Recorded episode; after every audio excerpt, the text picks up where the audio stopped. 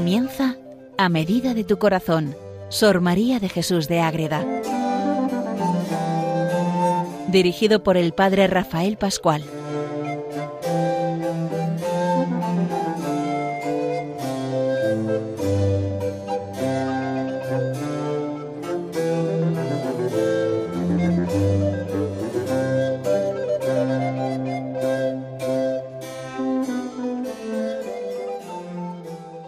Un saludo para todos los oyentes de Radio María en esta nueva jornada en que volvemos a seguir profundizando en la vida de Sor María de Jesús de Ágreda. Vamos dando pasos en la biografía de esta mística concepcionista franciscana y vamos a entrar hoy en un momento especial de su vida, cuando ella entra religiosa, cuando empieza a ser de verdad consagrada al Señor, cuando empieza a ser concepcionista franciscana. Es un abanico de años que van de mil seiscientos diecinueve a mil seiscientos veintisiete, cuando empieza a asumir la dirección del convento, monasterio. Eso lo dejaremos para otro día. Ahora vamos a ver desde que ella entra hasta que empieza a llevar las riendas del monasterio. ¿Qué nos interesa saber de ella? ¿Qué es lo importante de estos años de su vida? ¿Qué es lo que más nos puede llamar la atención y qué podemos aplicarnos también nosotros a nuestra propia vida? Pues muy bien, vamos adelante y vamos conociendo más a esta gran mística. Pues bien, ahora comienza su vida de oración como centro de su jornada. No es nada nuevo para ella, después de lo que hemos conocido de su infancia tan llena de vida de oración, pero ahora, al ser religiosa, su vida gira en torno a la oración. Cuántas horas de oración mental y litúrgica más la Eucaristía tiene que dedicar a lo largo de la jornada. ¿Mm? Medita la pasión, comienza a rezar a diario el Via Crucis, algo que le mantiene hasta que mantiene en pie hasta el fin de sus días en este mundo. Empieza a tener un estilo de vida muy duro, no solo ella. También eres el ambiente barroco de esa España y hay que tener en cuenta que, que hace pues a veces demasiados excesos, excesos perdón, en cuanto a penitencias, y entonces su confesor le va a parar toda esta, toda no, pero en gran parte va a decir, bueno, haz cosas pero no hagas tantas cosas. Démonos por ejemplo cuenta que al sueño solamente te dedicaba dos horas sobre una tabla de madera. ¿Mm? A las once de la noche se levantaba para hacer durante tres horas el ejercicio de la cruz, donde meditaba la pasión del Señor, hacía el Via Crucis, cargaba una cruz de hierro de cincuenta y dos kilos, se ponía una corona de espinas en la cabeza, recorría las estaciones de rodillas, ¿m? y se ponía postrada en una cruz. ¿Qué pasaba?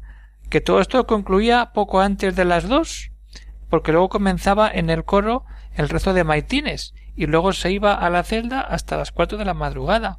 A las seis se levantaban para rezar otra hora del oficio, la prima, y se reunía con la comunidad, porque luego seguía la meditación, la santa misa, la comunión.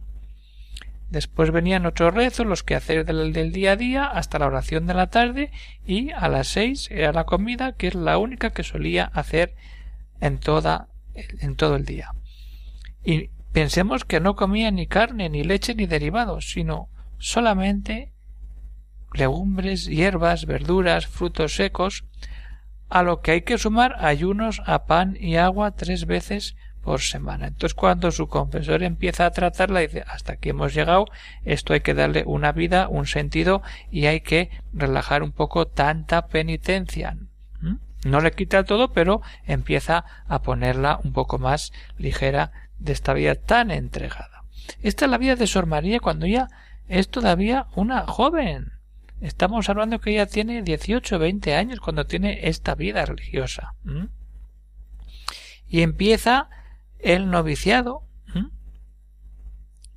Y recupera esa vida de oración, como hemos dicho cuando estudiábamos esos momentos iniciales de la, de la vida de niña, que de repente desaparece la vida de oración, pero ahora al... Pro, al empezar la vida religiosa renueva ese encuentro tan cercano con el Señor y construye esa vida espiritual dentro del monasterio sobre los pilares del amor, la humildad, el temor y la obediencia.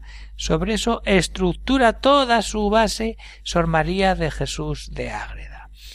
Y al tomar la vida de oración, ¿qué pasa? Que se mete el demonio. El demonio existe y ahí enreda y enreda.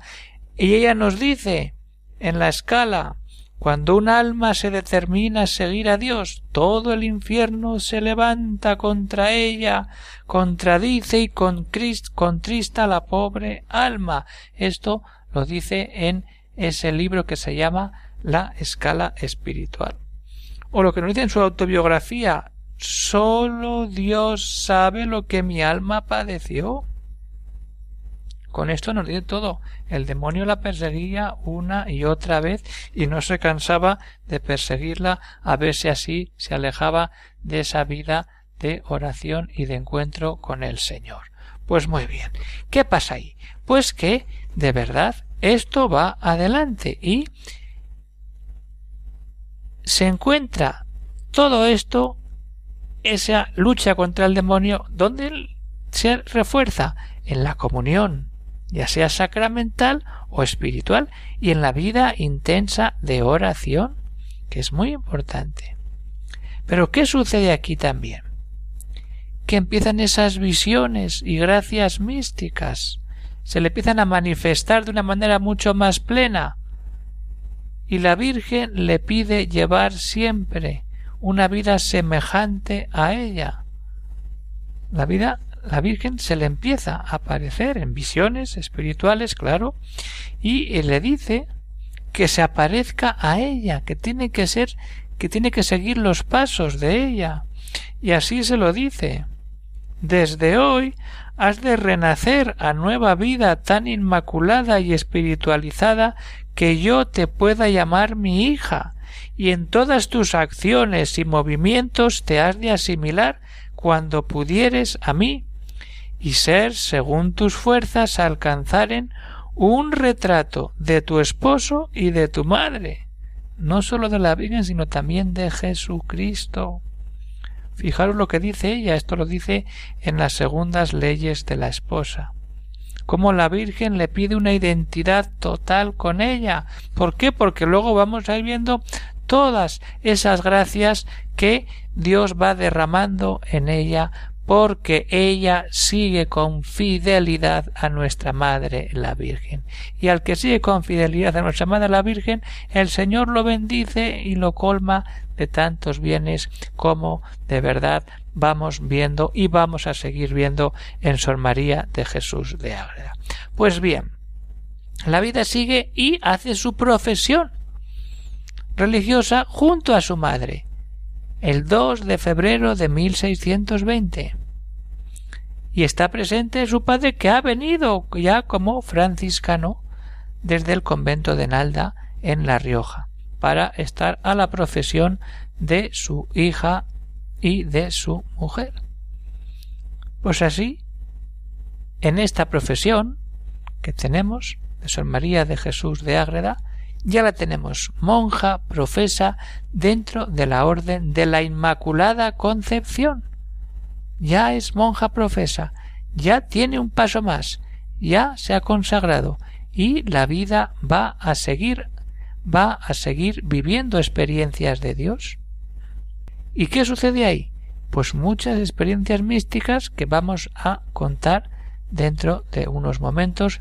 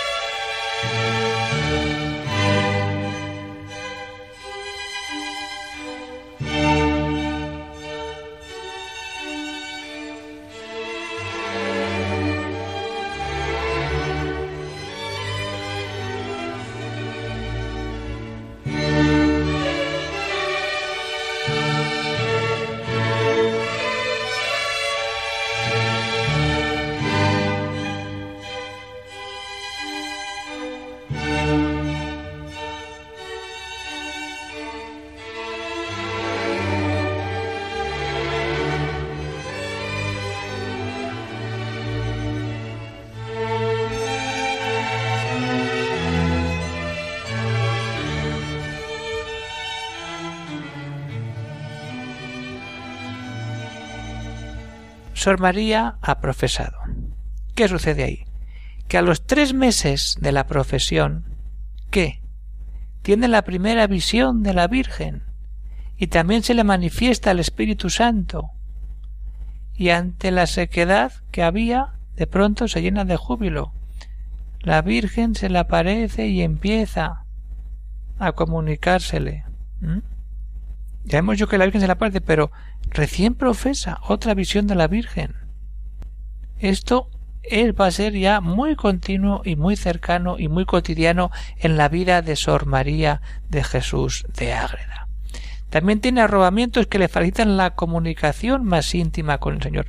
Arrobamientos son esas experiencias místicas donde el alma se llena de amor de Dios y Dios habla al alma de una manera potente, directa, muy llena, y eso queda grabado en el alma. Son diversas experiencias místicas donde Dios quiere manifestar su realidad a un alma que tanto ama.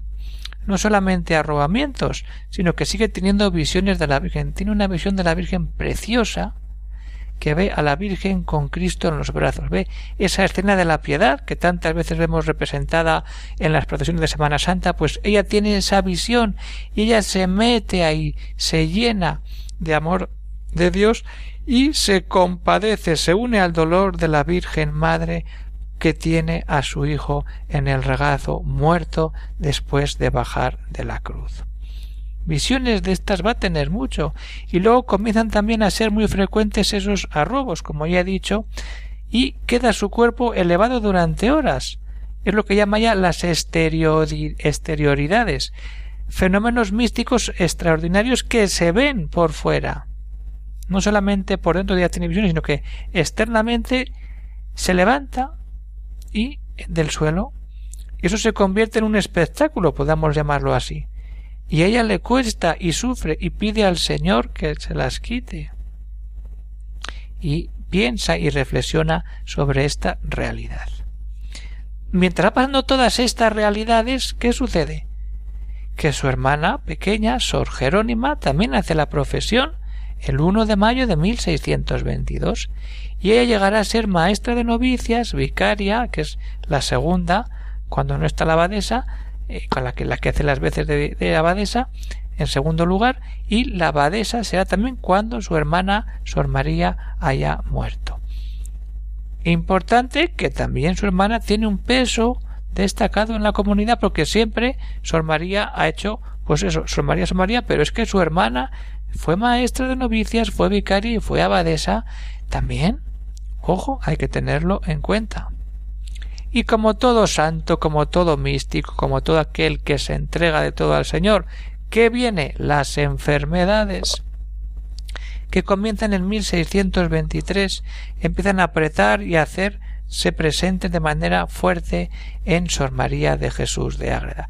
Y a la vez hay una sequía muy fuerte en Ágreda. Ágreda es un pueblo de agricultura que viven del campo, y entonces sacan en procesión a la Virgen de los Mártires, que es una imagen del convento franciscano de San Julián, que está muy cerca del actual convento de Concepcionistas, pero de ese convento no queda nada ya más que las tapias, y llevan al, al convento para la novena. Sor María pide que la lleven a su celda. Y en esa noche se cura de tanta enfermedad y puede levantarse y empezar a tener una vida normal. Se lo pide a la Virgen de los Mártires y la Virgen le cura. Y al curarse, pues ella es, eh, hace un vestido que podemos ver hoy en el Museo Conventual. Y a la vez también escribe unas letanías y nombres misteriosos de la Reina del Cielo, Nuestra Señora, que están dispuestos, pues según no quiere tenerlas, pues las madres de Ágreda distribuyen estas letanías, que son como las letanías del Rosario, pero compuestas por ella, y de una, son mucho más largas y tienen una teología preciosa de lo que es la vida de nuestra Madre, la Virgen Inmaculada. Las letanías que Sor María de Jesús escribe en una noche después de ser curada, y, y también prepara esa casulla para que dar culto a Dios en los oficios litúrgicos. Ese nuevo, no, perdón, perdón, no una casulla, sino un nuevo vestido para la Virgen de los Mártires, perdón, ¿eh? no, no es una casulla. ¿Qué sucede ahí? Que En este tiempo, cuando ya Sor María se ha curado de esa enfermedad, vuelven a Burgos las fundadoras, porque ya han hecho, la, ya han hecho el trabajo y, y la comunidad ya empieza a tener su vida propia. Y al marchar ellas vienen otras religiosas, vienen del Caballero de Gracia de Madrid, que ahí es donde vienen monjas que estarán en contacto con Sor María, y en ese convento de Caballero de Gracia, con el paso de los tiempos, en el siglo diecinueve entrará otra gran concepcionista, de la que algún día hablaremos también, es la Madre Patrocinio, que era muy cercana a Sor María. Hablamos del siglo diecinueve, pero ella lee mucho a Sor María de Jesús e incluso escribe cartas a la comunidad preguntando temas de Sor María. Pues bien, vienen del Caballero de Gracia de Madrid para mantener esa realidad, ese convento que está empezando a dar sus primeros pasos. Y también es destinado al convento franciscano de San Julián el padre Andrés de la Torre como confesor de Sor María. Y entonces empieza a la vida ya pues más íntima con este confesor que tanto peso va a tener en la biografía de la Madre Ágreda. ¿Mm? Y mientras llegan las concepcionistas franciscanas de Madrid es presidenta Catalina, Catalina de Arana, que es la madre de Sor María. ¿Mm? Otro hecho importante, antes de ir terminando ya, pues que en mil setecientos veintiséis ella tiene una visión de que ve, se, no, ella se entera de que hay un esclavo moro que van a llevar a Madrid a castigar. Y se le aparece en el, donde está encerrado en la cárcel en Pamplona, y le dice que se convierta, que se acerque al Señor. Y cuando pasa por Ágreda, claro, a contrasellón, que se le ha aparecido una monja y que le ha dicho que se convierta, que se acerque al Señor y que tenga ese encuentro con Cristo. Pues van pasando las monjas y cuando pasa Sor María la reconoce, dice, esta es. Y lo repiten una, dos y tres veces y realmente siempre es Sor María la que, sobre la monja que el moro ve que ha sido ella esa fuente de conversión. Y en el libro de Bautismos en Ágreda está esa realidad concreta de que ese moro se bautiza y se hace cristiano. Ya empieza Sor María de Jesús a tener esa experiencia de bilocación de la que iremos viendo en el siguiente programa. Sin dejar del convento se aparece en otros lugares para anunciar el Evangelio del Señor. Pues muy bien, ¿qué sucede? Ha tenido esta experiencia y en mil seiscientos veintisiete pues vuelven a Madrid las concepcionistas que han venido del Caballero, del convento de Caballero de Gracia, porque ya la comunidad está totalmente asentada. ¿Qué sucede ahí? Que entonces empieza a llevar las riendas de la comunidad nuestra querida Sor María de Jesús de Ágreda, la mística mariana del Moncayo. Eso lo veremos más adelante. Ahora nos quedamos con eso, con que cómo ha entrado en esa vida religiosa Sor María de Jesús de Ágreda. ¿Y por qué se llama de Jesús? Pues porque se lo pide la Virgen y se lo dice la Virgen. Y lo vamos a escuchar como síntesis y como texto que nos quede para reflexionar al final de este programa.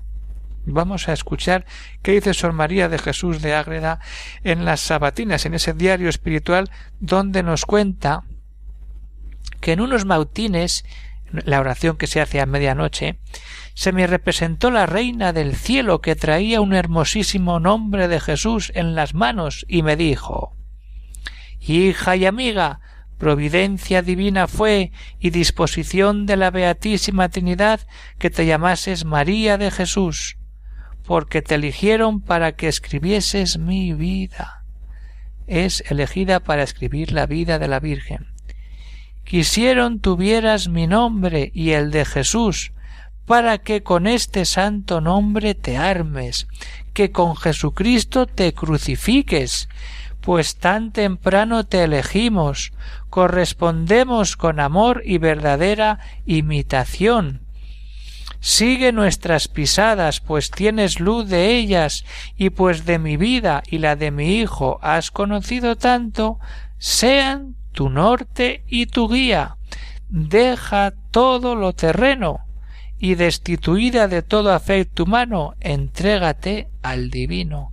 Por eso se llama Sor María de Jesús, porque es elegida para esta gran tarea, para escribir la vida de la Virgen Inmaculada, lo que es la conocido como la mística ciudad de Dios, por lo que tan conocido esta gran autora, esta gran mística, esta gran religiosa del siglo diecisiete, que vamos conociendo poco a poco en estos programas dedicados a su biografía, a ir dando pasos poco a poco, sin prisa, para conocer con detalle lo que va viviendo esta gran religiosa de Ágreda, un pueblo soriano que vamos a dejarla ahí en este momento. Toma las riendas del convento en mil setecientos veintisiete y van a ver ahí ya, haya habido antes, como hemos visto con esa presencia de Pamplona, las bilocaciones. Vamos a dedicar un programa a las bilocaciones que tiene sobre todo en Nuevo México. Pues con esta realidad concreta de por qué Sor María toma ese apellido de Jesús y ese misterio de las bilocaciones, despedimos el programa de hoy. Que vaya todo muy bien y hasta que nos volvamos a ver en esta emisora, que Dios nos acompañe siempre y la Virgen Inmaculada esté presente entre nosotros. Que Dios bendiga a todos los oyentes. Muchas gracias.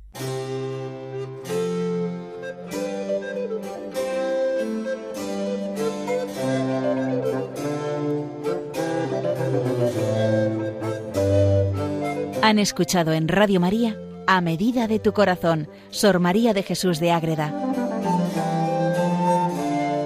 por el Padre Rafael Pascual.